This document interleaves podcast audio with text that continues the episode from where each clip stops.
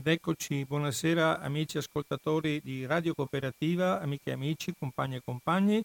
Sulle frequenze della radio stasera parliamo, come vi ho preannunciato, di un libro molto importante, molto significativo di Francesco Filippi che, che leggo dal suo ultimo libro, è uno storico, è un formatore, un cofondatore dell'associazione Deina e ha pubblicato un libro che io vado a ricordare perché è stato un vero bestseller che, che, eh, che dal titolo è stato, è stato, veramente che ha suscitato parecchie polemiche e anche parecchie curiosità. Francesco Filippi ha scritto Mussolini ha, ha fatto anche delle cose buone che è stato veramente un grande successo. Mi ricordo che lo abbiamo visto in classifica per parecchio tempo. Eh, le idiozie che continuano a circolare sul fascismo è stato un libro veramente significativo e io ho avuto il piacere ovviamente di parlarne assieme a lui perché è una persona con la quale si possono fare dei ragionamenti molto profondi e molto diversi. L'altro libro che ha seguito questo è stato, è stato eh, siamo, Perché siamo ancora fascisti, che anche quello nel filone, no? che lì ha, ha, ha sviscerato proprio il fatto che la, che in Italia non ci sia stato un vero ricambio, un ricambio proprio dal punto di vista, oltre che politico e storico, dal punto di vista amministrativo sono rimasti gli stessi giudici e adesso sui giudici andremo a dire qualcosa perché è un argomento delicatissimo in questi giorni parlare di giudici, però siamo nel, nel, giusto diritto di critica e di cronaca che fa parte del fatto che noi le sentenze tutti i cittadini le rispettiamo, però abbiamo il diritto anche di criticarle. E Francesco Filippi nel suo libro ha raccontato molto bene magistratura, polizia, tutte le strutture dello Stato sono rimaste fasciste e da lì è continuata una logica fascista anche nell'amministrazione dello Stato. Questa volta si è cimentato un, con un libro altrettanto eh, pungente, se vogliamo, dal punto di vista del titolo, perché il titolo stesso dice prima gli italiani, sì, ma quali? Allora, prima gli italiani sapete meglio di, un, meglio di me che è uno slogan abusatissimo, è stato è stato usato proprio in campagne elettorali, è stato usato come per diversificazione, cioè l'altro, no? cioè la nostra problematica anni è sempre trovare l'altro, trovare sempre il nemico col quale scatenarsi. E, invece Francesco Filippi ha fatto un ragionamento molto diverso, molto più ampio, è andato a, a, a narrare proprio la nascita di, di come è nata questa nazione, di come non si è evoluta in certi campi e di come è rimasta stereotipata proprio su questa cosa. Eh, inizio, voglio iniziare. Intanto saluto Francesco, eh, mi senti? Sì, ti sento benissimo, grazie Bruno per l'invito, un caro saluto a tutte le amiche e gli amici e i compagni. Che, che, ho solo un piccolo problema di, di, di audio. Eh, Vediamo, mi senti? Adesso prova avanti. Una volta lo chiamavano il, be- il bello della diretta. Il eh, bello ma è proprio, è proprio, il bellissimo della diretta questa, è eh, proprio il massimo eh, Mi sentite bene? Diretta. Allora, eh, niente, eh, cercherò di, di, di, mandarti in onda con il più alto con il più alto possibile. Prova, prova a parlare, Francesco. Scusa. Meglio adesso? Mi sentite meglio? Pronto? Mi sentite perfetto, meglio? Perfetto, perfetto, perfettissimo, Ottimo, perfettissimo. Anzi, addirittura adesso abbiamo forzato addirittura che, che, che ci sentiamo anche troppo bene. È, Perfetto. è proprio il bello della diretta e purtroppo noi siamo schiavizzati da questa diretta. Eh ma, eh, ma, ci piace così. Un eh, saluto allora, lo ripeto perché perfetto. ci tengo alle ascoltatrici e agli ascoltatori di Radio Cooperativa. Grazie Bruno per l'invito. Eccoci qua. Bene, allora, tu, sei, cioè, tu stai preparandolo diciamo subito perché così la gente sa già, i miei ascoltatori, i miei amici, coloro i quali mi ascoltano sempre con grande passione, vi do subito eh, la notizia è che, che, Francesco Filippi, oltre a questo libro, che dobbiamo ancora parlarne, ma ne abbiamo già un altro, addirittura, anzi addirittura esce il 7 di ottobre, ed è un libro che senz'altro sono sicuro e che addirittura vi preannuncia che lo presenteremo qui a Radio Cooperativa quasi in anteprima, esce il 7 noi facciamo la trasmissione il 19 di ottobre, per cui siamo praticamente, eh, rubiamo il lavoro anche a, a, al nostro amico Zanchini in momenti, che oggi ha fatto, ha fatto quale storia per chi l'ha visto proprio su questo libro. Ma però gli abbiamo fatto le strade e lì andiamo a, a parlo per il mio punto di vista, andiamo, andrò ad impantanarmi per la quarta trasmissione sull'Africa orientale, quantomeno sulle colonie italiane, dopo quelle di, di agosto. Per cui, siccome che un po' il masochismo fa parte del mio, del mio essere, del mio andare a cercare complicazioni per portarvi notizie, questo libro ovviamente, come dal titolo, gli abbiamo fatto le strade, che è una frase che da bambino io l'ho sempre sentita dire, pur vivendo in una famiglia di antifascisti, però era un luogo comune dovuto alla propaganda. Francesco Filippi si misura con questo argomento, il 19 ottobre avremo questo libro. Restiamo a bomba sull'argomento di oggi. Io voglio fare un lavoro, mm, stasera con Francesco voglio fare un ragionamento anche come negli altri casi, voglio fare un ragionamento partendo dalla fine. Dalla fine, uno degli ultimi capitoli di questo libro, se l'ultima frase magari significativa, estremamente pesante, perché viene usata e abusata quotidianamente, non esistono negri italiani. E voi sapete che è una problematica che, che, che abbiamo vissuto. Abbiamo vissuto proprio, qualcuno veramente aveva, si mordeva le labbra quando ha visto, la, eh, ha visto i 100 metri visti da uno, da uno nero. La, la, staffetta lo stesso che aveva dei ragazzi neri. Ha visto le ragazze della pallavolo con una, la grandissima pallavolista che è Paola Egonu, che è nera. Cioè, sono sicuro che gente, molta gente ha trattenuto il respiro, ha dovuto inghiottire fiele, vedendo, degli, vedendo degli, dei neri italiani che vincevano le medaglie e allora diventavano bravi, no? diventavano eh, viva l'Italia, tutti quanti eh, contesti. Però poi domenica abbiamo visto a Firenze, quando appena calata un po' l'interesse e la, e la copertura, diciamo, eh, nazionale dei, dei, premi, abbiamo visto a Firenze, faccio un esempio, cosa è successo allo Stato di Firenze, che è una città che io ho sempre considerato, a parte quello che ha sparato alla, alla, per la strada anni fa, abbastanza civile, eppure c'è stata delle offese mostruose verso un giocatore nero del Napoli. Eh, questo, perché introduco questo, questo, concetto? Perché non abbiamo ancora digerito questa, questa, difficoltà che abbiamo, che deriva addirittura, proprio parlandone con Francesco, adesso vi, dico, vi lo lascio parlare, proprio deriva dal, dal fatto che abbiamo, non abbiamo avuto una cultura eh, di, di, di, di, convivere con, con, le persone di colore nella storia. Avevamo le colonie e, e vedrete come, come, trattavano e come venivano gestite le, le, le, la problematica del, dei neri con rapporti con i bianchi. Noi siamo ancora fermi a questo. No? Abbiamo una etnicità, un'italianità, un'italianità che è ancora legata a, al famoso eh, ius soli, no? cioè ius sanguinis, cioè italiano soltanto quello che nasce, che nasce in Italia. E su questo ne avremo da ridire adesso. Francesco, facciamo una puntualizzazione su questo, non esistono negri italiani e diamo, e diamo una, una, una, precisazione da, dal tuo, dalla tua capacità di, di, di leggere sul fatto che gli italiani ancora non sono maturi per convivere col fatto che esistano altre persone di altro colore che magari con una normale legislatura nascerebbero già italiani e sarebbero tutti come, come noi. Invece non siamo ancora maturi per questo. Grazie Francesco, scusa la lunghissima introduzione, ma era per per, eh, per inquadrare bene la, la cosa. No, no, anzi, gra- grazie a te per aver eh, posto un uh, problema così ampio, così forte ed effettivamente anche così presente nella nostra cultura. Domenica scorsa, per l'ennesima volta, si sono sentiti dei cori razzisti nei confronti eh, di giocatori negli stadi di calcio. E, e la prima reazione che, che, che mi viene da, da, da, da, avere, da riportare a, a, te e ai tuoi spettatori è quella di, di stupore nei confronti eh, di un tratto così eh, giovane, relativamente fragile del concetto di identità italiana. Perché poi alla fine il libro di questo parla dell'identità italiana e di come questa identità italiana si sia costruita eh, attraverso il tempo. Eh, chiariamo subito una cosa, eh, il fatto che gli italiani eh, si siano autodefiniti bianchi e quindi si possa dire in maniera eh, e gridare in maniera imbarazzante che non esistono negri italiani è un'invenzione decisamente, eh, decisamente recente eh, la razzializzazione, la biologizzazione, come dicono eh, gli antropologi, eh, dell'identità nazionale. Quindi collegare il concetto di nazione al concetto di razza è eh, uno degli ultimi strascichi, anche abbastanza tristi, eh, dei totalitarismi eugenetici del Novecento.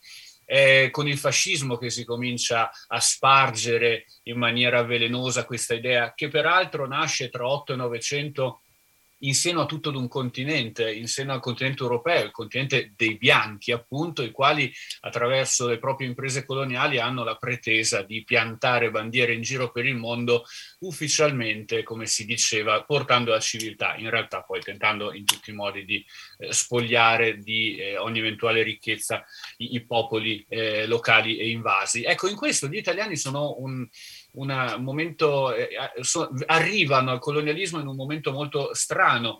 Eh, l'unità d'Italia è decisamente recente rispetto ad altre realtà, la Gran Bretagna, la Spagna, la Francia. Nel 1861 gli italiani eh, non sono fatti e, come sottolinea D'Azeglio, ma sono tutti da fare, è stato messo insieme un quacervo di popoli e uno dei modi per tenere uniti questi eh, popoli diversi che vanno tra l'altro all'interno di confini molto variabili, dal 1861 fino ai giorni nostri i confini d'Italia variano in maniera pesante eh, a causa di eh, guerre, conquiste e sconfitte.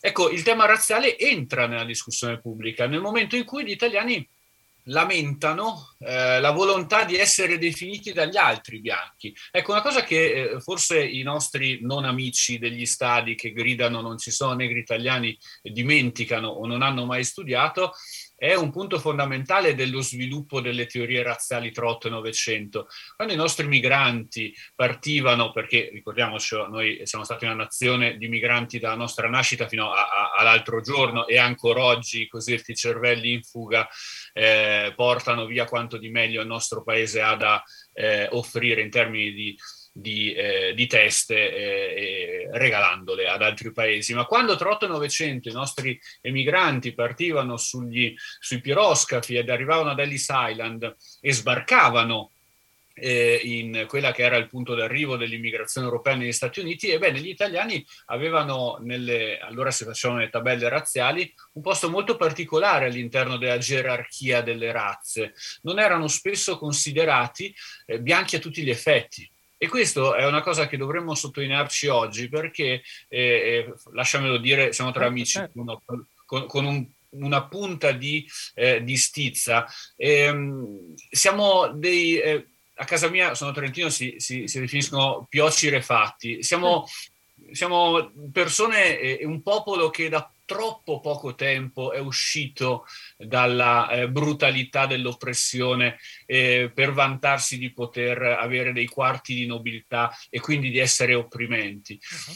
La, la, nazionalità è sempre stata un fattore molto complesso dell'italianità e magari lo vedremo nel corso della nostra chiacchierata, ma di certo gli ultimi rigurgiti che parlano di una razza italiana non solo sono ridicoli da un punto di vista biologico, non solo sono imbarazzanti da un punto di vista storico perché non hanno basi, ma lasciatemelo dire, sono anche tristi dal punto di vista umano e dell'umanità. Abbiamo esportato braccia, teste e gambe per secoli ed ora eh, dimentichi di questo passato, facciamo finta di essere sempre stati quello che in realtà non siamo mai stati. Bravo, bravissimo. Cioè, allora eh, andiamo avanti con questo ragionamento e, e ti pongo una, una, sequenza adesso a te gli ascoltatori, una sequenza di definizioni che fanno parte della nostra storia, eh, specialmente per quanto riguarda l'identità nazionale, no? perché poi tu, tu, mi insegni, e adesso se vuoi lo andiamo subito a, a sviscerare. Allora, quando uno, allora, chi nasce in Italia sappiamo che con l'attuale eh, legislazione non recepisce il titolo di italiano perché eh, lo ius soli è soltanto, non esiste, è solo lo ius sanguinis. No? Eh, chi parla la lingua italiana, per esempio, eh, non può per forza definirsi italiano perché abbiamo il Canton Ticino, abbiamo il Vaticano che parla italiano tutti, cioè è la lingua ufficiale, San Marino è la lingua ufficiale, per cui sappiamo che qui c'è una, una problematica enorme su questo fatto della lingua, no? Eh, quelli che ottengono la cittadinanza devono fare l'esame no? per sapere, per dimostrare di sapere la lingua italiana, poi fanno quei pastrocchi con i calciatori. Eh, eh, beh, bisogna dirle perché poi alla fine è tutta una mistificazione questo fatto. Cioè, e, e molti, molti, molti, comuni viene letta come questa cosa come una, una, repressione, cioè come una violenza. Tu non sai l'italiano, io ti boccio e non ti faccio diventare italiano. No? Oggi ho assistito a una, a una problematica enorme sulla. Scusate se esco un attimo per darvi l'idea della registrazione di una coppia eh, omosessuale che voleva iscrivere il proprio figlio all'anagrafe di un comune, la sindaca di questo comune, che non faccio il nome perché non è, no, gliel'ha negato. Ha detto no, io non firmo nessun atto di questo tipo mia, nella mia anagrafe. Questi hanno dovuto cambiare comune per trovare un sindaco accondiscendente che gli registri le cose. Ecco, immaginatevi la gestione della cittadinanza con quella sceneggiata che ti danno la bandiera, la Costituzione, devi fare... Cioè, gente che magari è, è, da, è, da, bambini, sono arrivati col barcone, devono aspettare 18 anni per diventare italiani, a scuola ci possono andare e già diciamo ringraziamo che, ringraziamo che li fanno andare a scuola e, e abbiamo questa, ci sono 5 milioni di italiani che vivono all'estero, no? Giusto? 80 esatto. milioni, scrivo nel tuo libro, 80 milioni di oriundi che parlano italiano, non sono nati in Italia, ma sono, possono divenire italiani per vari motivi e anche qui vengono utilizzati a scopi sempre il solito sport che approfitta di questi oriundi. E abbiamo questa situazione, questa identità, questa nazionalità, poi abbiamo l'identità che siamo figli di Roma. Giusto? Siamo tutti figli della Roma storica. Ecco, poi eh, Roma, insomma, eh, abbiamo già avuto uno no? che voleva farci diventare tutti quanti romani e, e, e nel 1938 ha fatto le leggi razziali in cui parlava di razza ariana, per eh sì. al tuo discorso. Allora, quando mi dicono, mi dicono eh, ci dicono, no? Eh, bisogna fare l'Italia, no? famoso povero disgraziato di Massimo D'Azeglio che non poteva ovviamente dire una frase peggiore per quello che poteva essere il significato vero è stato messo lì sugli altari, però in pratica adesso tu mi dirai che tutte queste frasi, eh, i nuovi italiani di Mussolini, gli italiani brava gente del povero del Bocca che ha cercato in tutti i modi di farcelo conoscere, e poi siamo finiti padroni a casa nostra, eccetera. Questo escurso di identità nazionale, adesso tu ci racconti la tua lettura ovviamente da storico e da eh, molto più profonda della mia che è, che è una lettura eh, a volo d'uccello, no? ci ho preso 4-5 frasi sulla quale quella che mi piace tantissimo è i santi poeti navigatori, che ogni volta che la leggo, sul, che la leggo su, su, sul Colosseo quadrato che c'è a Roma mi fa impazzire. No? Tu hai appena citato gli immigranti che morivano anche lì, perché si rovesciavano le navi, c'erano dei, dei morti anche per quelli che attraversavano l'Atlantico, come i nostri qui che attraversano il canale Sicilia, però santi poeti e navigatori non si, nega, non si nega mai a un italiano una cosa del genere. No, no, è un, è un, po' come la pizza, il mandolino e eh, più spesso però questo ci fa arrabbiare la mafia, perché mm. poi eh, alla fine si ricordano sempre gli stereotipi positivi e non quelli negativi, ovviamente. Ecco, è proprio una storia di stereotipi quella che cerco di fare nel libro e di accettazione degli stereotipi.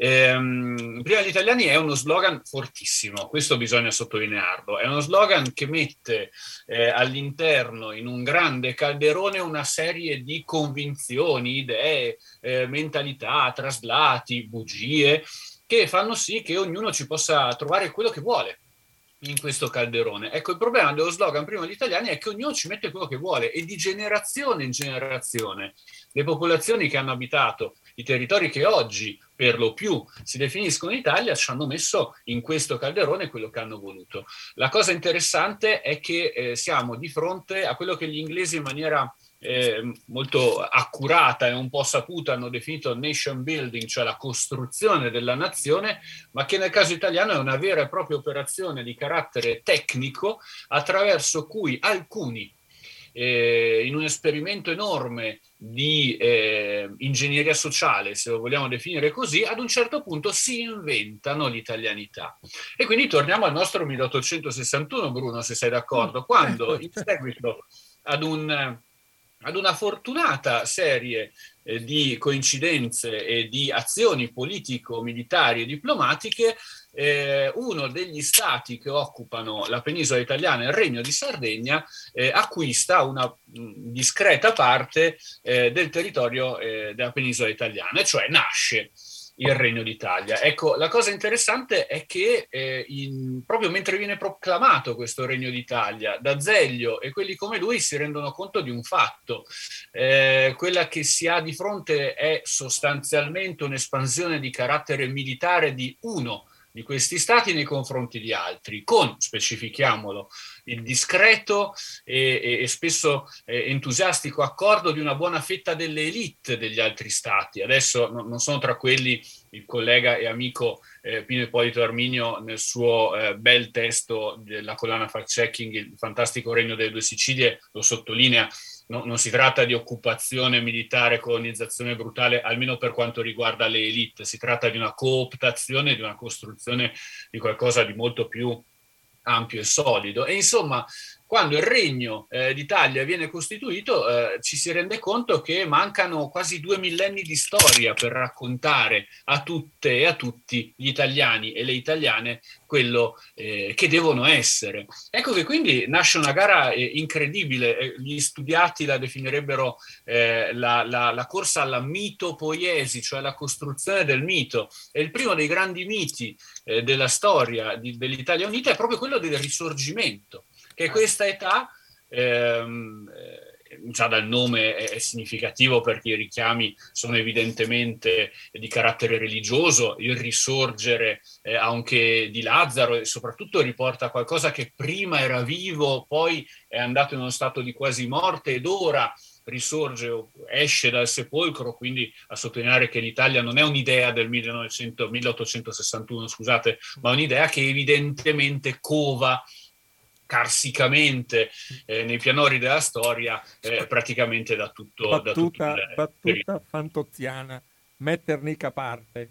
Sì. no voglio dire metternica parte questa storia che aveva una, talmente tanta concezione di noi che sappiamo quella famosa battuta che è dell'espressione, ge- dell'espressione geografica che ci riporta al reale valore come dici tu. Cioè riporta certo. il peso, al peso reale che ha nell'Europa dell'epoca, no? Cioè, per cui... Certo, io, io, tra l'altro sono tra quelli che ritengono che questa definizione espressione geografica, al di là dello sprezzo con cui il principe eh, Clemens di Metternich la, la, la, utilizzò negli anni 20 e 800 per giustificare sostanzialmente l'occupazione del dominio austriaco su, fetta, su buone fette de, della penisola, la, l'espressione geografica Italia è eh, prima dei grandi moti romantici una realtà, come lo è l'espressione geografica Scandinavia, Uh-huh. Eh, con cui noi oggi eh, immaginiamo eh, molti stati diversi che non dobbiamo immaginare per forza uniti tra loro e che tra di loro non si vedono uniti, come la parola Balcani, che è un'espressione geografica che certo. rimanda a più stati diversi, com'è,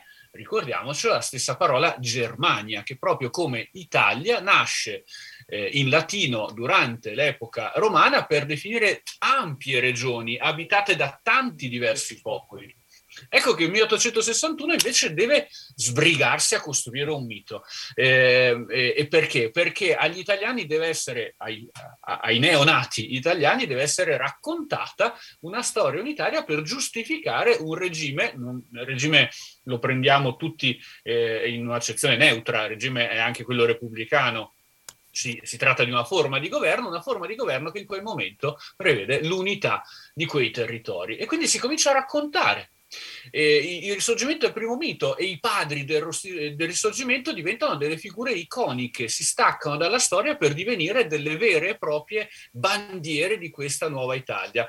La più gustosa di tutte, so che a te, tra l'altro Bruno, piace molto il modo in cui l'ho trattata nel libro perché ne abbiamo parlato, è proprio il pater patrie, il padre della patria, Vittorio Emanuele di Savoia. Un, un, un, re incredibile. La prima cosa da notare è che, eh, guarda, forse noi non ci facciamo caso perché la nostra odonomastica, la nostra toponomastica ormai eh, ce lo riportano, ma molti colleghi eh, studiosi all'estero mi fanno notare, ma come mai il primo re d'Italia è già secondo? Emanuele secondo re d'Italia. Nasce un regno nuovo, ci si aspetta che nasca qualcosa di, di concretamente eh, nuovo, che gemmi una nuova nazione con un nuovo re, e no. No. Invece il padre della patria, Vittorio Emanuele II, rimane secondo nel nome di Casa Savoia. E guardate che questo non è un, evidentemente una dimenticanza, ci mancherebbe, è un atto politico chiaro. Vittorio Emanuele II di Savoia sta dichiarando, mantenendo la sua numerazione dinastica e quindi sostanzialmente privata, qualcosa di molto chiaro agli altri governanti e in generale alle elite della penisola. Egli non considera il suo nuovo titolo di re d'Italia come una concessione del popolo. Nello Statuto Albertino si diceva per grazia di Dio e volontà della nazione Re d'Italia. Ecco, sul grazia di Dio Vittorio Emanuele II ci sta, sul volontà della nazione ribadisce una cosa, è re in quanto secondo nel nome di Casa Savoia e quindi il, il regno d'Italia è il frutto di una abile, sapiente espansione di un regno e non eh, una eh, volontaria espressione di unità di altri che magari un giorno sarebbe potuta eh, diventare un, un, no all'unità. E Vittorio Emanuele II, che ricordiamoci a Torino a, nella sua corte parla francese e lo parlerà anche quando eh, se ne andrà al Quirinale gli ultimi anni del suo regno, eh, è un re veramente anomalo all'interno di questa eh, costruzione mitologica. Un altro che ci sta eh, stretto all'interno di mm. questa costruzione. Ah, togliamoci subito di mezzo eh, sì, Camillo sì. Benzo, sì. conte di Cavour, velocemente. Cavour ha un vantaggio eh, all'interno di questa costruzione mitologica, per chi costruisce questa con- costruzione mitologica, eh, che è un vantaggio impagabile, scusami se lo certo. dico no, con, certo, con ironia. Certo. Il vantaggio impagabile di Cavour è che muore subito muore eh, nella primavera del 61 dopo aver visto la nascita del Regno d'Italia e quindi sostanzialmente eh, sapete che c'è, gli si può far dire tutto quello che si vuole. Cavour viene presentato come il politico illuminato, come la persona capace di costruire i destini della patria. Tutti noi a scuola abbiamo studiato la sua grande abilità nell'inserirsi in maniera stupefatta nella guerra eh, russo eh, anglo-francese del, della metà degli anni 50 in cui lui manda i bersaglieri all'assedio di Sebastopoli, no? L'abbiamo studiato tutti. E, e, e quella guerra eh, doveva significare, guardate quanto è stato bravo Cavour, che ha portato all'attenzione internazionale il piccolo Piemonte, il piccolo regno di Sardegna. Più difficile da incastonare in, questa, eh, in questo racconto è proprio Garibaldi. Giuseppe Garibaldi, il terzo della triade, è, eh, una volta lo dissi, ehm, lo dissi, in una scuola e me ne pentii subito, perché eh, dissi una, feci un grande torto a Giuseppe Garibaldi, dissi, mm. eh, per spiegarlo ai ragazzi, Garibaldi eh, nell'Ottocento eh, era il Che Guevara dell'Ottocento. Mm. in realtà è Che Guevara che in qualche modo potrebbe essere definito il Garibaldi del Novecento.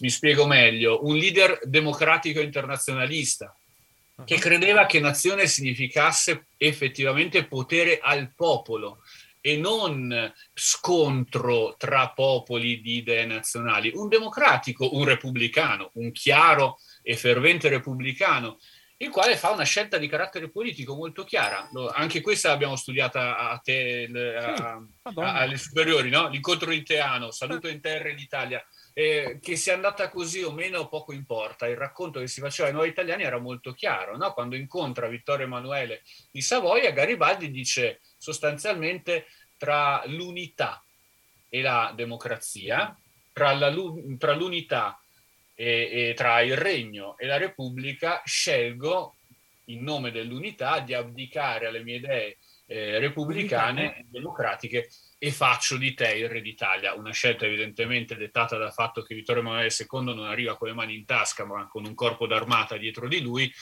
e quindi si sceglie anche di evitare la prima guerra civile tra gli italiani prima ancora che l'Italia nasca. Però da noi viene raccontato Garibaldi come una specie di guascone, no? Mm sì. uno di quelli eh, pronto a menare le mani, era in realtà un fine politico, un politico che tra l'altro fa politica su più stati, è l'eroe dei due mondi, ma è perché va in Sud America ad appoggiare rivoluzioni eh, nazionali di, di, di, quel continente, ma è anche deputato a Parigi. È un uomo veramente eh, complesso che secondo me la storia del risorgimento ha schiacciato all'interno di un cameo che non gli rende del tutto giustizia. Però è parte di questa costruzione che noi abbiamo bevuto letteralmente nei libri di storia, che sono il più grande manuale di comportamento che eh, una nazione riesce a costruirsi e di cui riesce a dotarsi.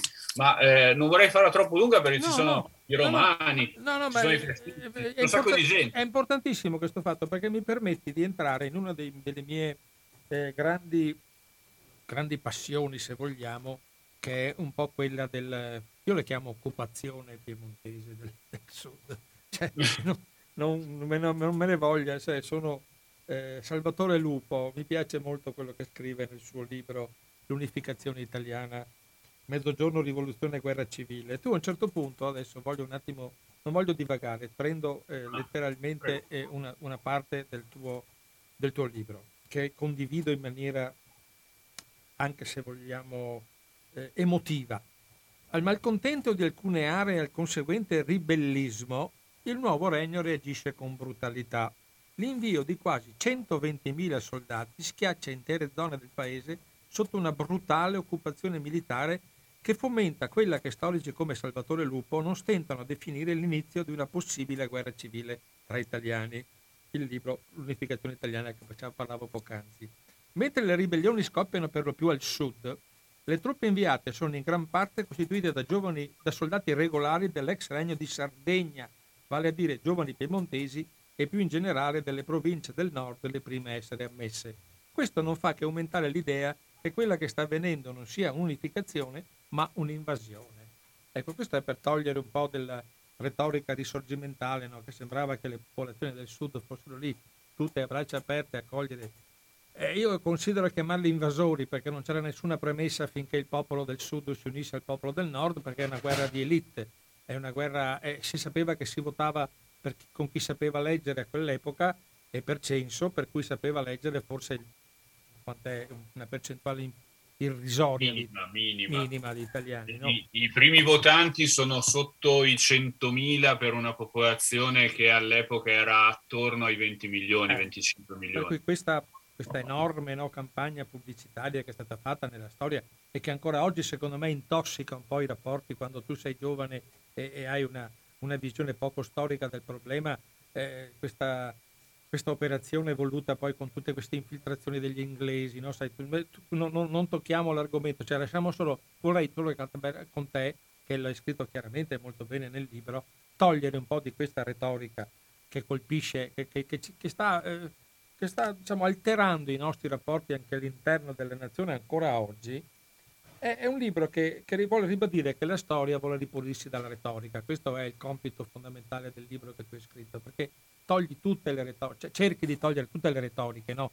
Delle, del prima gli italiani, del brava gente, del nuovo italiano di Mussolini, eh, del padrone a casa nostra, cioè tutte quelle cose che non, stanno, non reggono un'analisi storica, sono slogan che servono per fare quella frase bruttissima che continuano a dire per parlare alla pancia della gente non è niente vero, perché tutto sommato si parla ancora alle teste per quando magari semivuote, ma sono sempre teste che poi esercitano il loro potere di il loro diritto di cittadini, per cui vanno incul- gli va inculcato idee, preconcetti e vediamo poi, eh, tocchiamo sempre perché con te si possono parlare di queste cose perché hai una visione molto ampia, arrivi a quelle, a quelle assurdità di muovere, eh, di condizionare le opinioni pubbliche attraverso strumenti tecnologici come la bestia che è riuscita a spostare certi assi. No? Ecco, immaginatevi questa cosa, se, se torniamo indietro, eh, la radio di Mussolini o quella di Goebbels faceva faceva lo stesso effetto sulla gente. No? Infatti quando dicono li facevamo le strade perché lo sentivano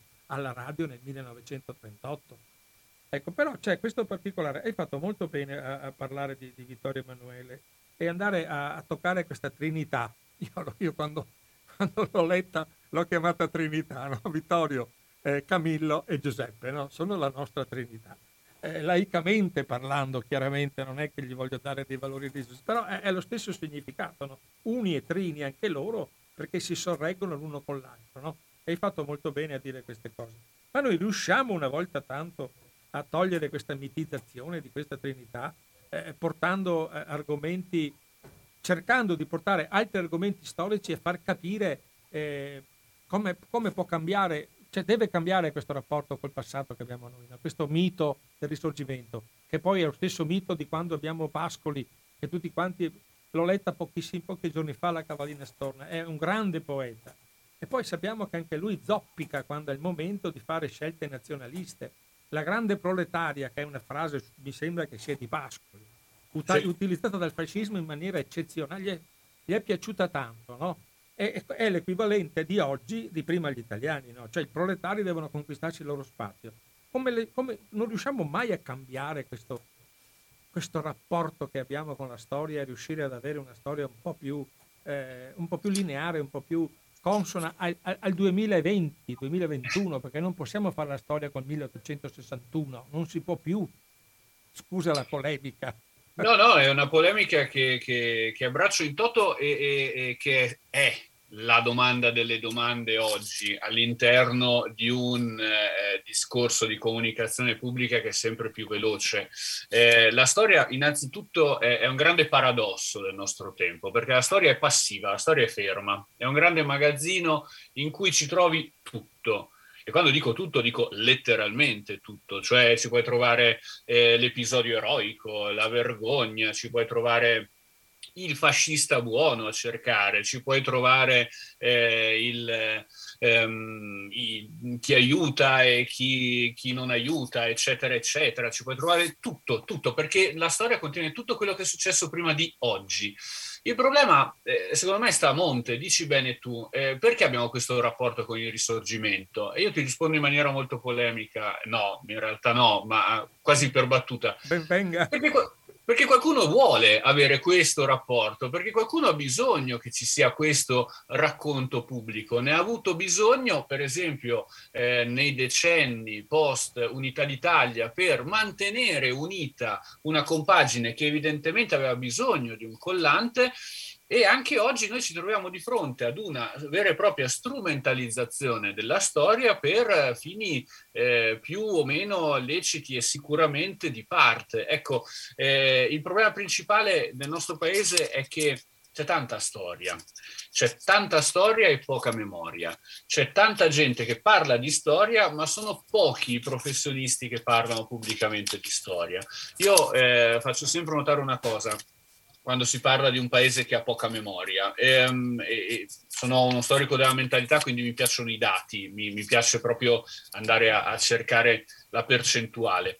Se noi andiamo a vedere le classifiche che settimanalmente vengono pubblicate sui giornali dei libri più, più venduti, scopriamo con eh, discreto interesse che eh, nella saggistica i libri più venduti sono saggi di storia senza dubbio alcuno. Sono saggi storici, o meglio, sono libri che parlano di storia.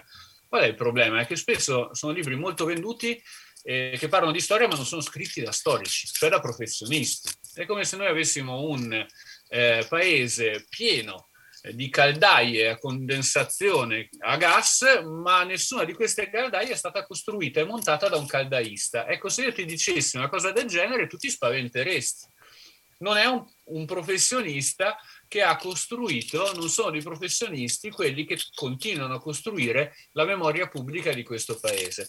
Anzi, dirò di più, in generale, e, e sarò tranchant, questo paese ha abdicato all'idea di avere una memoria pubblica. Se questo paese avesse una memoria pubblica non ci sarebbe per esempio bisogno di tanti discorsi riguardanti la memoria condivisa. Mm-hmm. Riprendo un, un tema che, che non è eh, che c'è in questo libro ma non è centrale in questo libro, eh, l'etica per esempio della resistenza.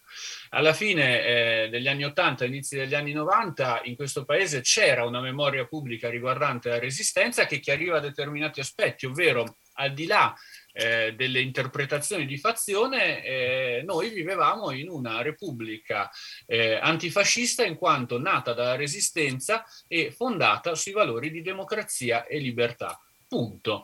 Era una memoria pubblica, quindi all'interno di un contesto pubblico si ricordavano determinati valori e non determinati disvalori. Alla fine della Prima Repubblica, come si suol dire, si è buttato il bambino insieme all'acqua sporca e quindi insieme ai partiti della Prima Repubblica si sono buttati anche molti di, dei valori della Prima Repubblica e abbiamo assistito ad una, ehm, chiamiamolo una un'onda di ritorno, ecco, non mi viene eh, di meglio per definirla, un'onda di ritorno che paradossalmente ha messo sotto processo la resistenza ai suoi valori, in qualche modo dando l'idea che eh, carnefici e, eh, e, e, vittime fossero la stessa cosa. Nel 96 una persona, tra l'altro, che probabilmente all'epoca non era nemmeno molto distante dalle idee politiche nostre di chi ci ascolta, parlo di Luciano Violante, nel suo insediamento alla Camera dei Deputati, disse ai ragazzi di Salò credevano in qualcosa. E beh, caspita, se nel 96 eh, si comincia a dire che eh, chi combatteva per riempire i treni che portavano ad Auschwitz e chi combatteva anche per fermare i treni che andavano a Auschwitz avevano sostanzialmente sostenuto la stessa battaglia, allora amici miei abbiamo capito che memoria pubblica non se ne fa più. Sai qual è il problema de- de- della memoria condivisa? Non voglio allargare no, troppo no, no, va, va benissimo, va benissimo, va benissimo. Il problema della memoria condivisa è che la memoria condivisa non esiste. La memoria condivisa è un ossimoro concettuale perché implica il fatto che io porti la mia memoria in piazza, che tu porti la tua memoria in piazza e poi cominciamo uno a girare attorno alla memoria dell'altro e a dire questo tuo pezzo non mi piace, questo mio pezzo non ti piace e quello che resta è un compromesso che non è né memoria mia né memoria tua, non è in generale memoria, non è ricordato ed è un tentativo di pacificare il passato per tenere pacificato il presente. Non è così, dal mio punto di vista, dal punto di vista degli storici, almeno quelli che conosco e che stimo, il modo migliore per creare una memoria utile a questo paese. Per quanto riguarda il, prima gli italiani, e tornando a bomba sì. al tema eh, del libro, generazione dopo generazione, quello che significa essere italiani cambia. Cambia a livello di, eh, banalmente, di territorio L'Italia ha fatto una guerra mondiale per difendere il sacro suolo della patria, tra l'altro una difesa un po' paradossale perché ricordiamoci che abbiamo dichiarato guerra, abbiamo, hanno dichiarato guerra nel maggio del 15 eh, ad un paese che non stava in quel momento, magari ne aveva intenzione, ma non stava in quel momento aggredendo il nostro paese, il Regno d'Italia, il paese che poi sarebbe diventato il nostro, per meglio dire, e, eh, e, ci sono stati 650.000 morti per difendere palmo a palmo un territorio definito sacro da quel sangue. E qual è il paradosso? Che ogni generazione ha visto quel territorio cambiare in maniera eh, anche molto pesante e definire sacro o non sacro eh, pezzi di terra persi o riconquistati. Nizza e Savoia che ogni tanto ritornano a rigurgito, la Corsica che farebbe parte a livello eh, geografico dell'Italia ma che per ragioni di geopolitica non, non fa parte del rivendicato.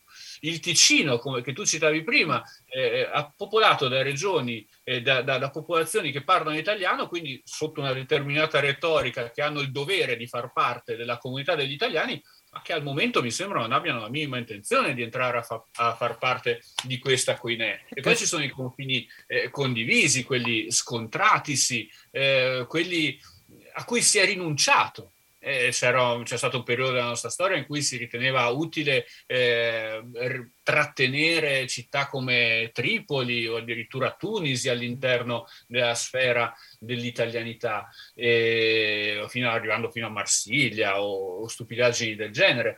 Nel 1954 si stabiliscono col sangue di molti dei confini nella parte orientale del nostro paese ne avrete eh, sicuramente parlato con eh, l'amico storico Eric Gobetti o certo. spero che ne parlerete certo, certo. A, a, breve, eh, che però sono anche questi confini che tengono, tengono eh, in considerazione determinati elementi ma non altri. Ecco, e, e, ogni generazione ha la propria sacralità.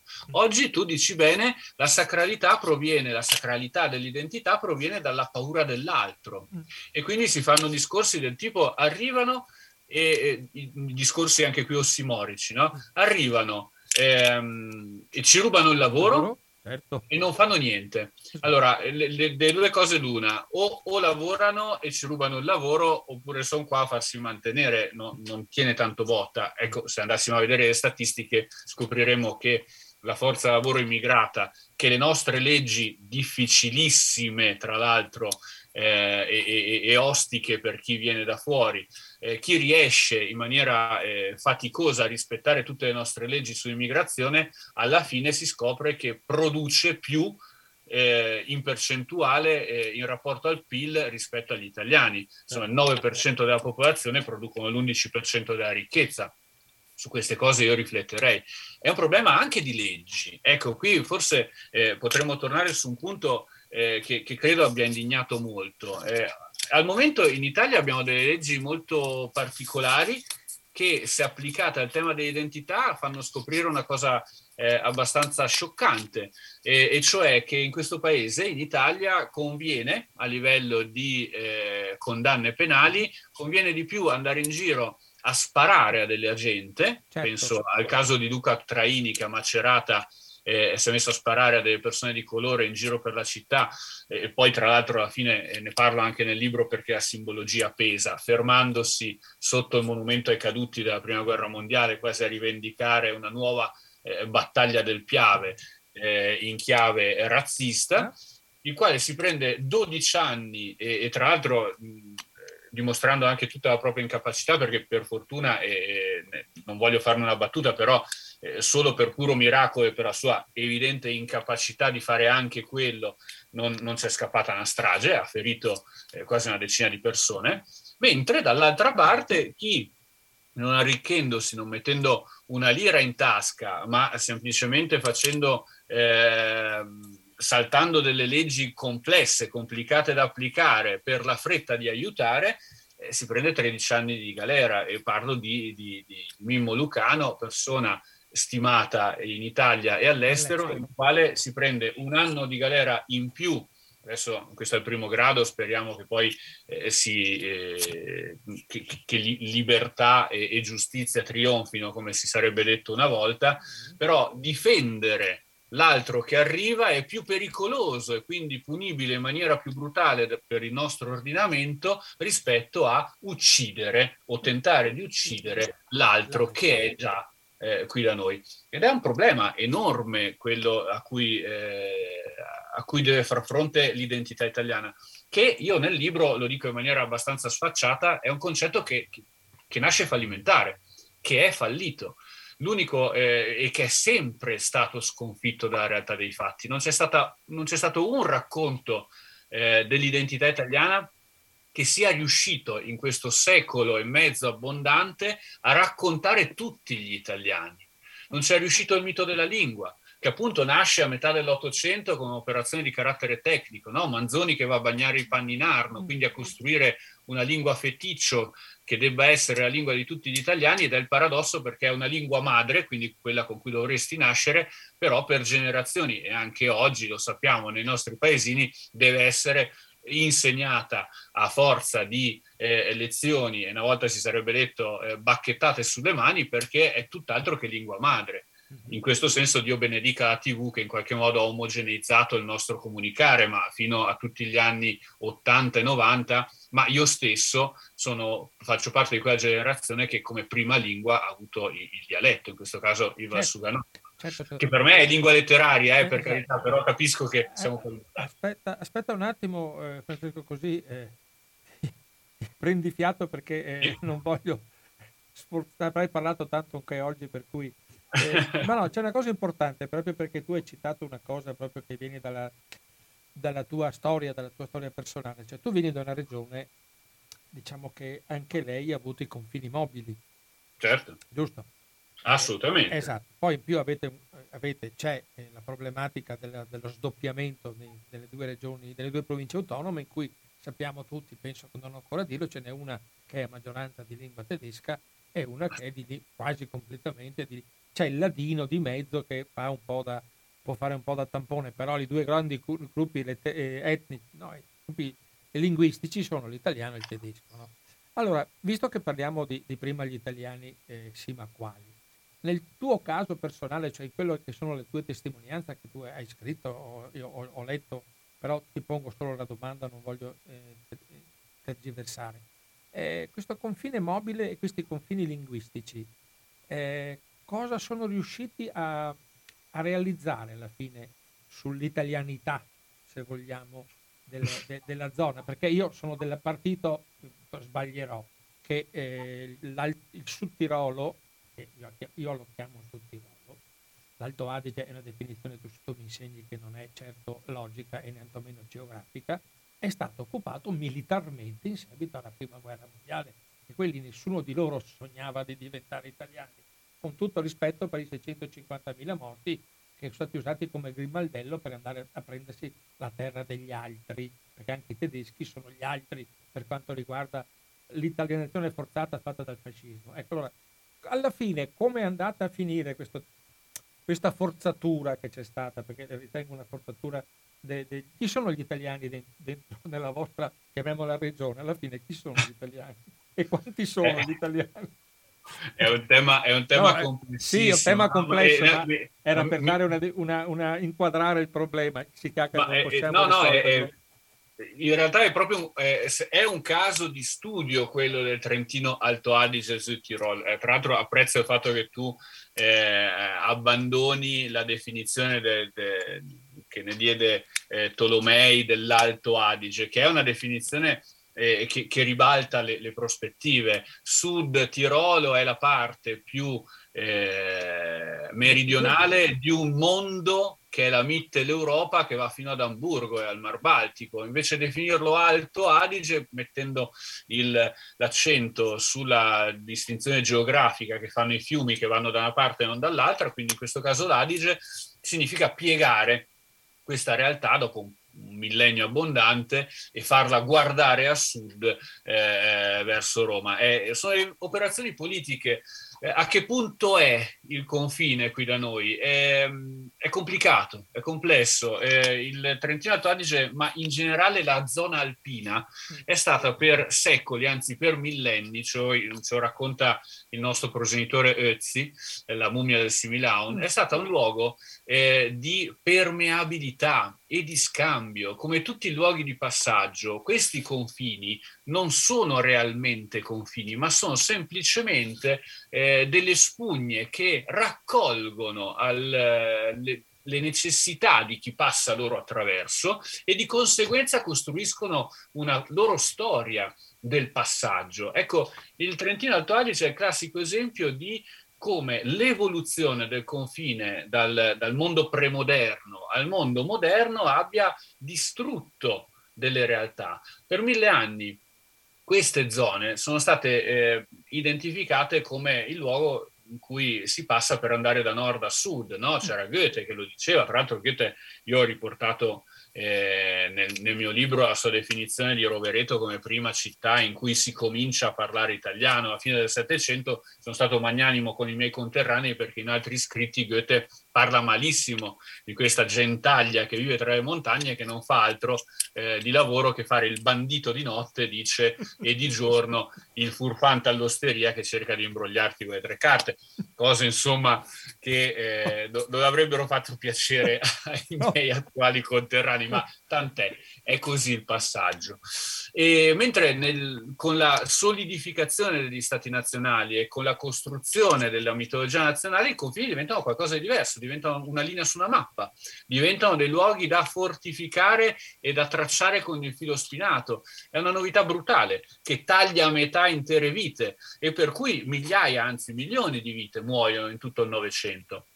Oggi eh, stabilito un confine che è un confine di opportunità, nel, 1918, nel 1914 possiamo dirlo, le velleità italiane erano quelle di arrivare, per chi conosce la zona cosiddetta chiusa di Salorno, cioè il confine tra la provincia di Trento e quella di Bolzano, perché la eh, richiesta era quella di eh, impiantare eh, l'idea dell'italianità eh, all'interno di confini sperabili in cui tutta la gente parlasse italiano, cioè fare dell'Italia il paese degli italiani.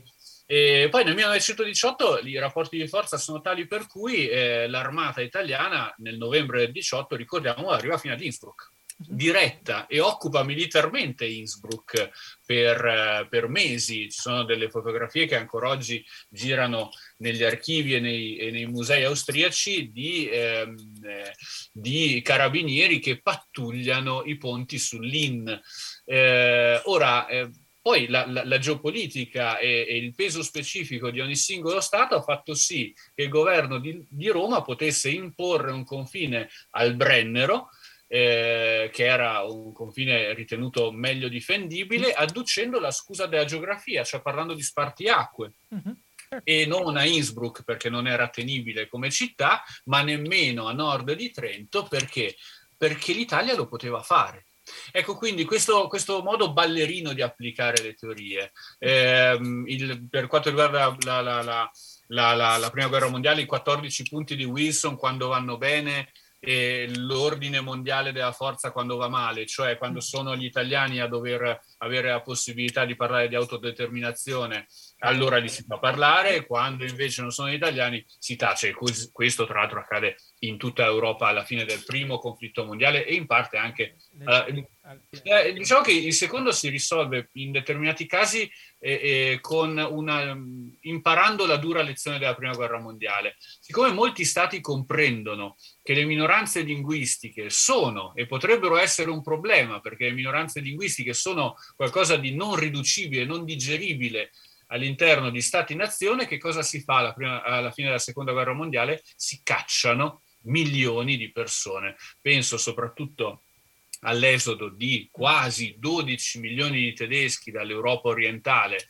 verso la Germania, eh, tedeschi che mh, erano tedeschi di tutti i tipi, eh, insediati da millenni nelle zone dell'Europa orientale, pensare ai sudeti della Slesia, eh, abitanti della Cecoslovacchia, in un'ottica di ehm, leva diciamo, eh, riguardante il processo di nazionalizzazione etnica. Questo processo ha riguardato anche eh, eh, decine di migliaia di eh, italiani e italofoni abitanti in quella che era la, la zona calda del confine orientale. Certo. Eh, ricordiamocelo, eh, la proporzione è evidentemente enorme, milioni di persone che si spostano in nome, anzi per colpa del concetto di nazionalità. Oggi in Alto Adige la situazione è statica, nel senso che eh, si è provveduto a costruire due sistemi uh-huh. di carattere politici amministrativi. Nella provincia di Bolzano esistono tre diversi assessorati alla cultura, quello tedesco, quello italiano e quello di lingua ladina. Esistono scuole separate, che sono uno dei temi eh, molto eh, complessi eh, che impediscono ai giovani che sono il futuro di incontrarsi direttamente perché si sa eh, io e te abbiamo girato con la nostra compagnia eh, delle medie del liceo, indipendentemente da come fosse formata, e quindi se non veniamo in contatto con l'altro poi non lo facciamo. Mm-hmm. Eh, schivo eh, e non mi prendo la responsabilità di risponderti a come sta Alto Adige ora, eh, citandoti la...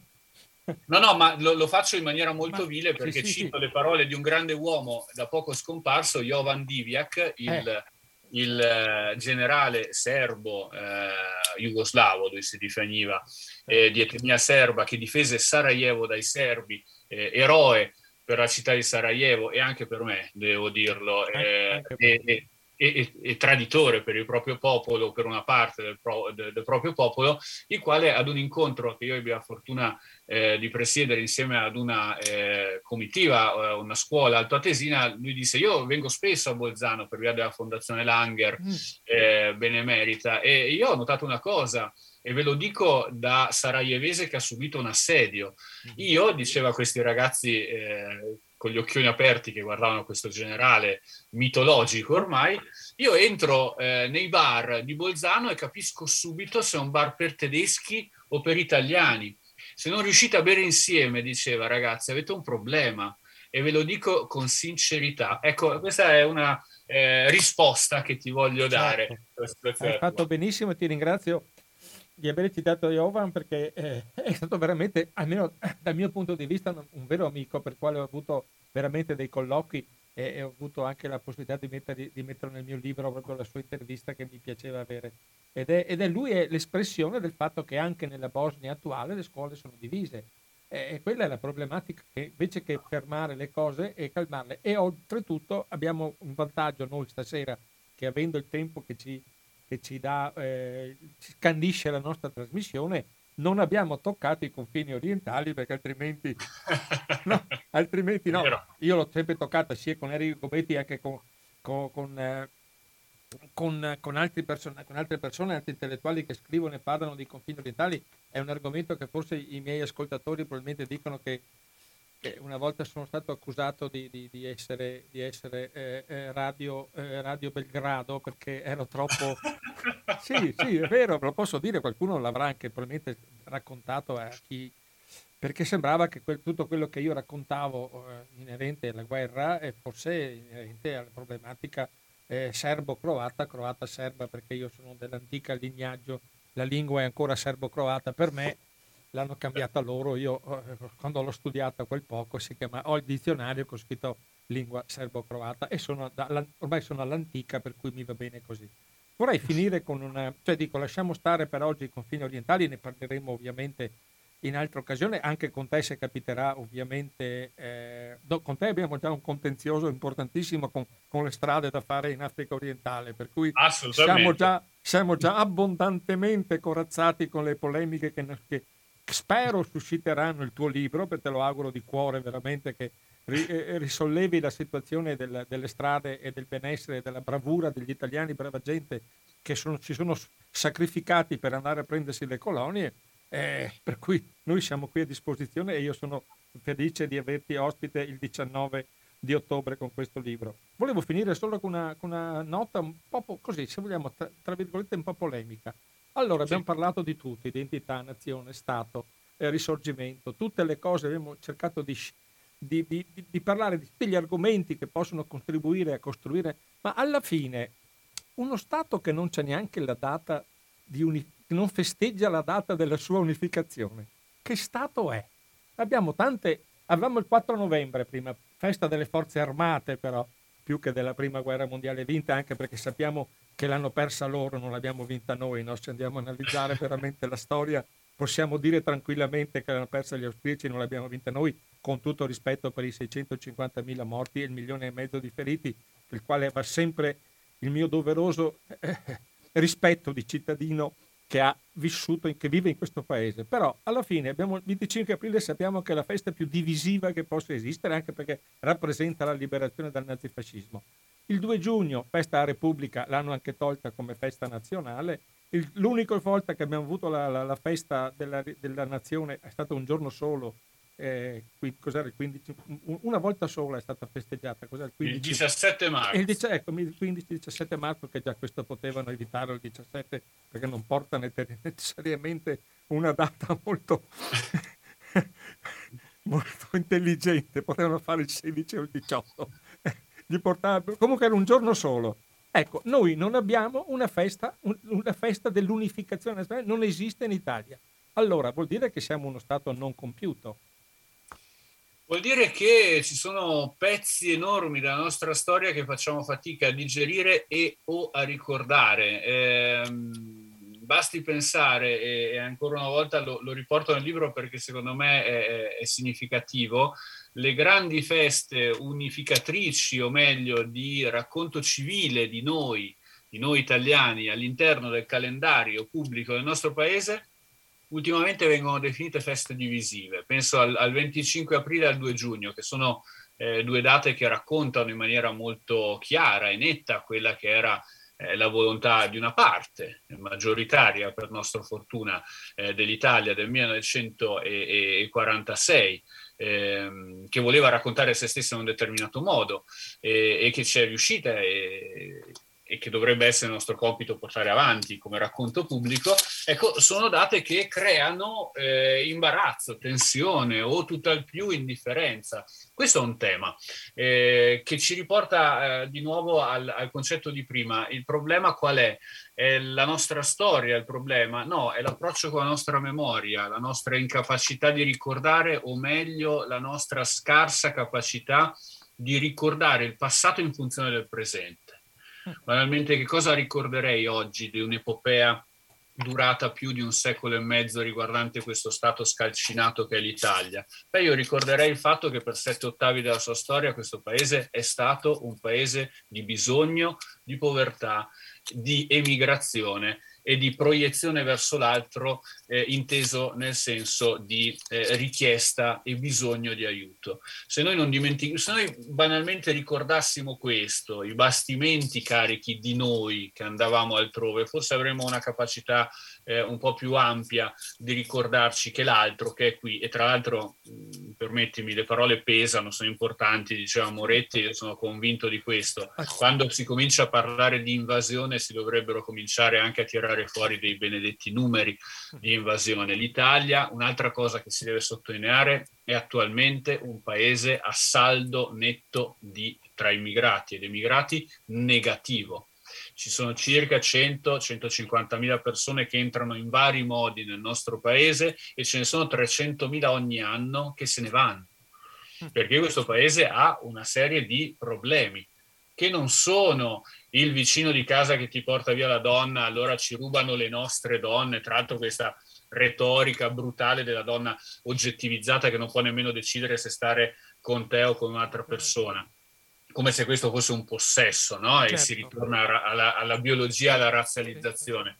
Ma il problema vero è che in questo paese eh, mancano decisioni politiche chiare sull'oggi. Abbiamo appena vissuto una, una tornata di, di, di, voto amministrativo nella quale non entro nello specifico, ma che ha dimostrato una cosa drammatica. Metà delle persone non sono andate a votare quando un paese ha questa crisi di rappresentanza, io francamente, anziché stare a, a scervellarmi sul fatto che sia lecito o meno che del, dei ragazzi nati, cresciuti qui con una forte idea e un forte concetto di eh, vita attiva eh, nel nostro paese possano avere o meno il diritto di essere italiani, quasi fosse una specie di, di premio. Allora se vinci una medaglia all'Olimpiade la cittadinanza te la do e, e se invece sei solo un, un, povero Cristo che vuole vivere la propria vita no, non hai diritto, non hai dignità. Ecco, eh, queste sono veramente no, non questioni di lana caprina, ma imbarazzanti eh, specchi dietro cui nascondere i veri problemi di un paese che se vuole continuare a essere paese deve pensare ad altro e deve guardare se stesso in un'altra maniera. Siamo tanti,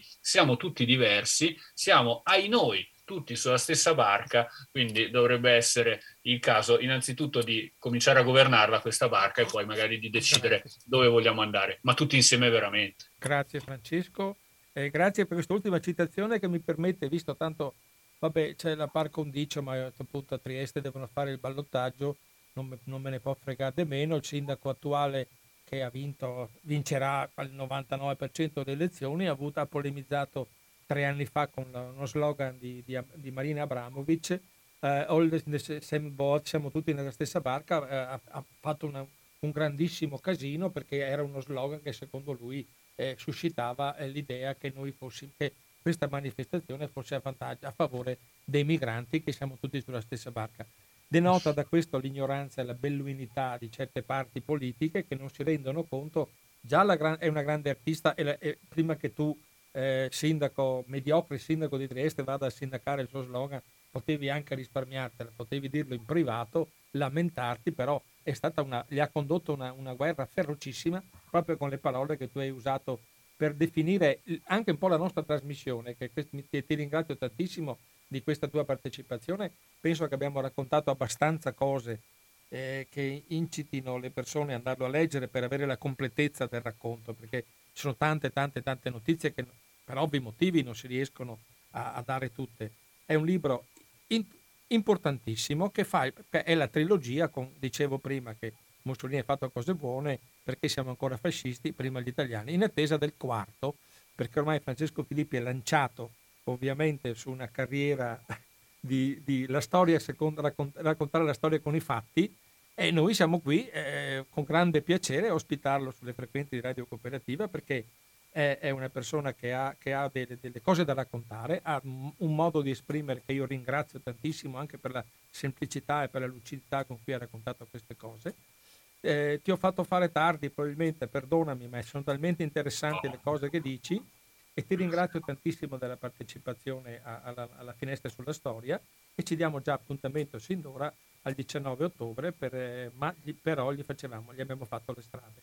E adesso ti dico, lo dico pubblicamente, adesso faccio una breve pausa musicale per prendere un po' la, prendere fiato tutti e due. Io poi adesso faccio un finale da pochi minuti raccontando di un tuo carissimo, stimatissimo amico che si chiama Giuseppe Volpi, Conte di Misurata. Se vuoi restare in ascolto, io non sono alla tua altezza nel raccontarlo perché tu sei insieme a Carlo Greppi uno che ha tentato di fare, di suscitare un po' il dibattito, ma purtroppo eh, sembra una figura eh, talmente evanescente nella storia che non si riesce a colpirlo. Tutto quanto questo perché le Coppe Volpi, i due migliori artisti uomo e donna del Festival della Biennale di Venezia del, della, del, cinema sono dedicate ancora a, a, a Coppa Volpi e io credo che adesso ne abbiamo già parlato, ne riparlerò ancora, piccolo contributo a sapere per chi si occupa di cinema specialmente chi è in realtà Giuseppe, Giuseppe Volpi che poi è diventato abusivamente, l'ha fatto il re, poi è caduto, conte di misurata. Ecco, questa è una cosa che, che se vuoi restare in ascolto, altrimenti ovviamente hai avuto una giornata pesantissima,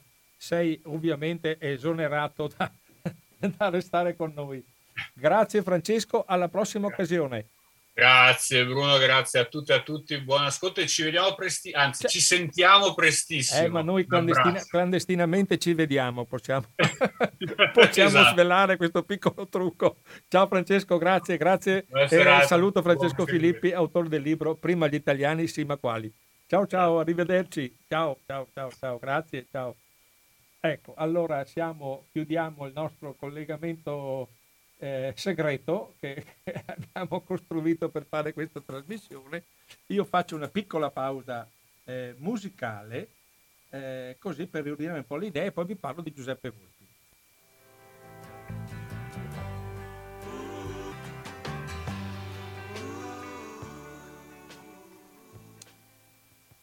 Ed eccoci nuovamente in diretta sulle frequenze di Radio Cooperativa, Finestre sulla Storia. Abbiamo appena parlato e raccontato del libro di Francesco Filippi, Prima gli italiani, sì ma quali?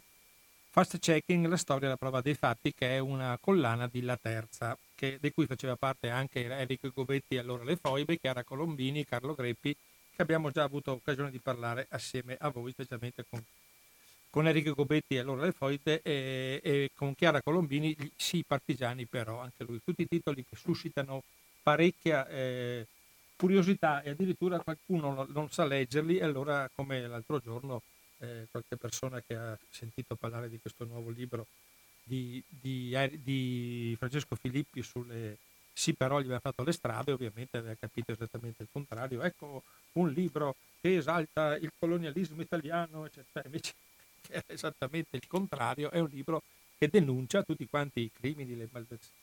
E che voi avete sentito, chi ci ha ascoltato in, in, in agosto abbiamo avuto tre puntate, una con i, con i romanzi di Giorgio Ballario, una con, eh, con bugie coloniali di Alpozzi e poi una puntata dedicata a Graziani e tutti i crimini nell'Africa orientale, specialmente in Africa orientale e in Libia perché ce ne sono stati tutti i colori anche da quelle parti.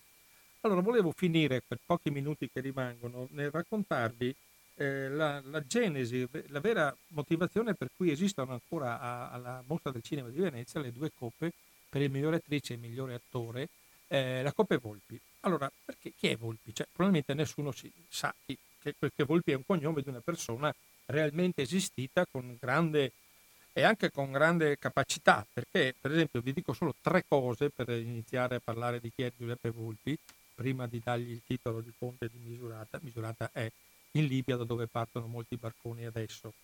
Fu governatore della Tripolitania, ovviamente, ministro delle finanze nel governo Mussolini e presidente di Confindustria dal 1934 al 1943.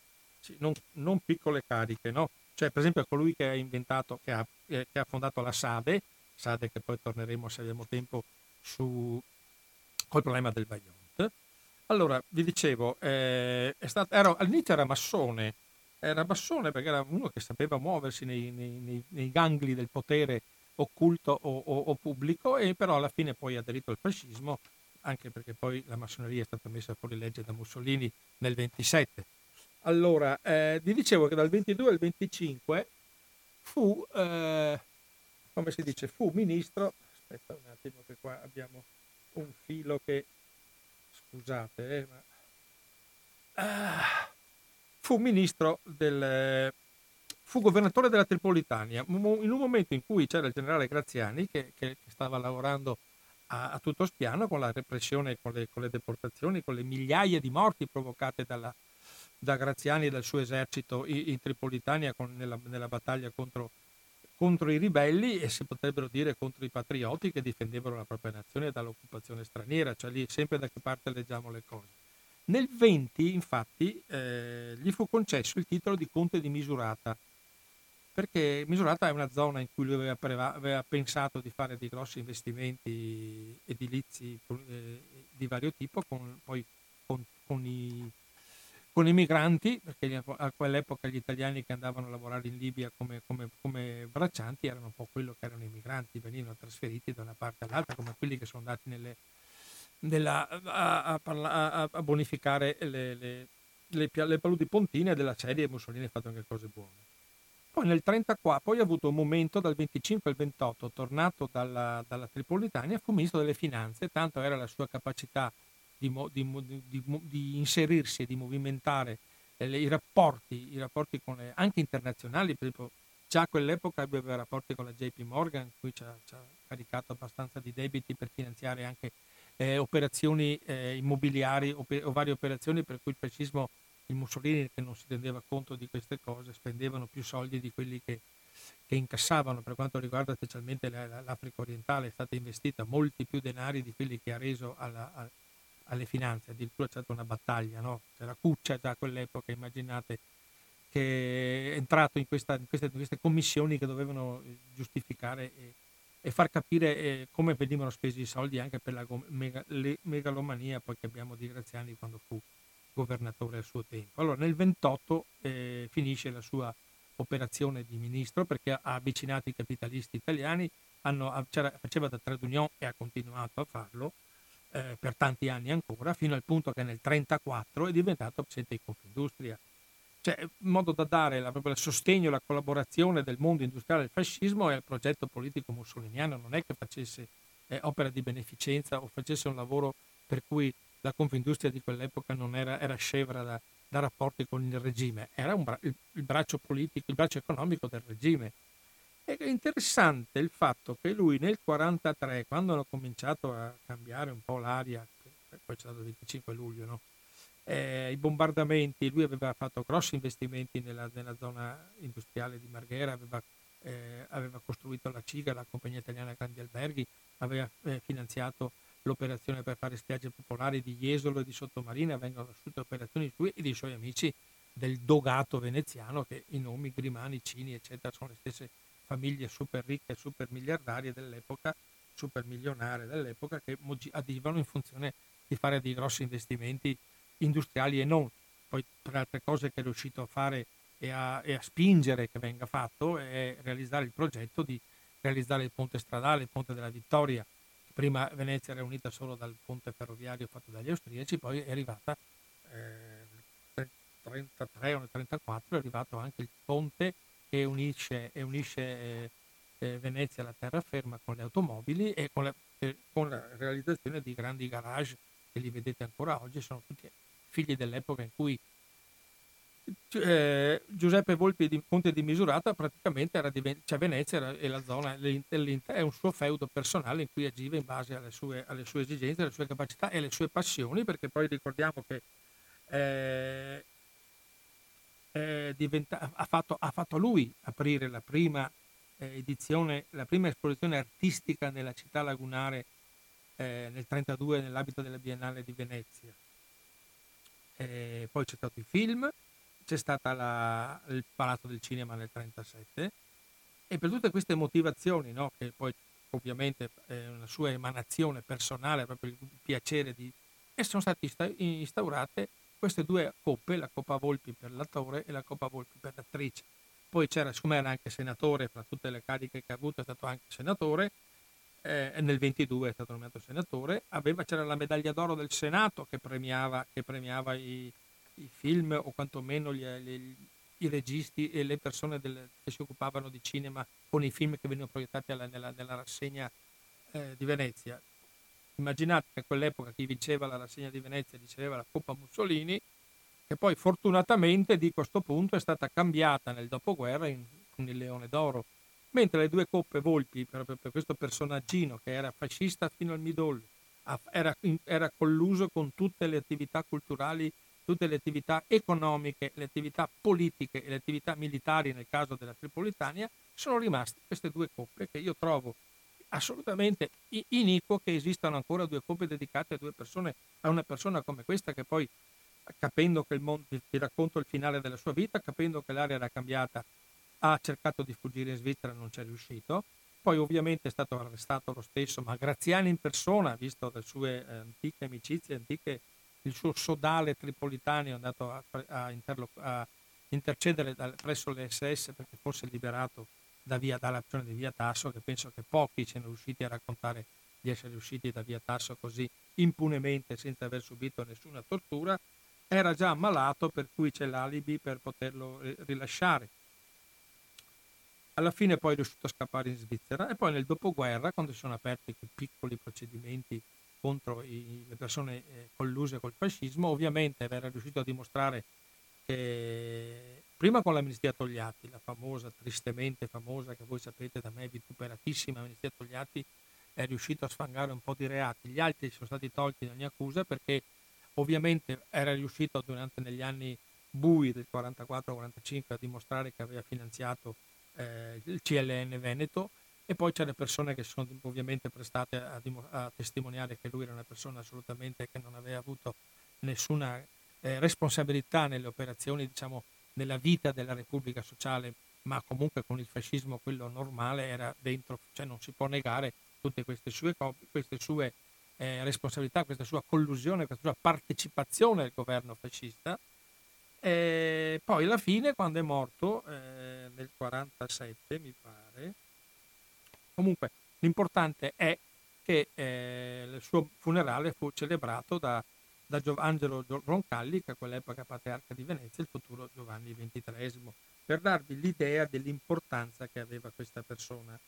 E lui a un certo punto, quando lo accusavano di essere un po' troppo invadente sulla, sulla, sulla scena economica eh, nazionale o, o quantomeno e, e soprattutto veneziana, non è colpa mia se i miei interessi coincidono con quelli della patria, cioè era un patriota che si, che si, che si eh, eh, che lavorava per, praticamente per la patria, cioè si, si, sacrificava, no? eh, ha avuto una fortuna fondamentale quando c'è stato il momento che Mussolini si è voluto togliere di torno un po' di persone non tanto sicure prima della riunione del Gran Consiglio come Pavolini eh, e, come, come, eh, lui è stato sostituito da Presidente della Confindustria che avrebbe fatto parte di diritto del, del Gran Consiglio del 24-25 luglio, invece nell'aprile è stato sostituito col nuovo Presidente di Confindustria. E lì ha avuto, tra virgolette, la fortuna di non partecipare alla famosa seduta del Gran Consiglio, che non si sarebbe saputo, senz'altro, viste le sue collocate amicizie precisamente con Galeazzo Ciano e con Pavolini probabilmente avrebbe forse fatto parte della fronda che ha fatto saltare Mussolini e poi avrebbe ovviamente pagato chissà come. Ma la sua capacità camaleontica, avete visto poc'anzi, è stata, è, stata, è stata ampiamente dimostrata che lui è riuscito a, a, è riuscito a, a salvarsi proprio perché aveva questo triplo giochi, giochismo, no? Mussolini, eh, eh, Repubblica Sociale e poi addirittura eh, CLN. No? Comunque, dicevo poc'anzi, è morto nel 1947. Eh, la democrazia cristiana, attraverso il suo amico, grande amico ovviamente subito dopo De Gasperi, è riuscito a farsi dare indietro il gazzettino che la sua proprietà eh, a, per a farlo affidare a un notabile, a un notabile democristiano in modo da, da, da salvarlo, chiamiamolo tra virgolette salvarlo. Allora, c'è una cosa molto interessante da dire, poi finisco, eh, finisco perché eh, c'è una, una, problematica che è, è, è, nata alla Chiesa dei Frari, poi non è stato subito sepolto, ha un monumento, ha una, una tomba che è degna del, della, di un doge, eh, però alla fine poi è riuscito a essere sepolto ai Frari.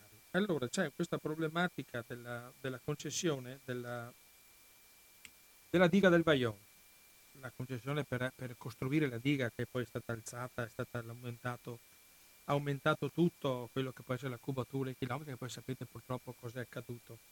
Eh, pensa che subito dopo l'8 settembre, in quei momenti veramente difficilissimi, in cui l'Italia aveva altre cose da pensare, il 15 ottobre, nel caos politico-amministrativo che l'Italia ancora in guerra sta vivendo, la Sade, grazie alle sue profonde entrature, ottiene l'approvazione del progetto del, della diga del Vajont da parte della quarta sezione del Consiglio Superiore dei Lavori Pubblici. Ecco, immaginatevi, 15 ottobre 1943, con l'Italia completamente allo sbando, sono arrivati i tedeschi con le rappresaglie, gente che scappa, gente che arriva, gente che si gira la giacca velocemente per cambiare per cambiare colore della sua collocazione diciamo, politica.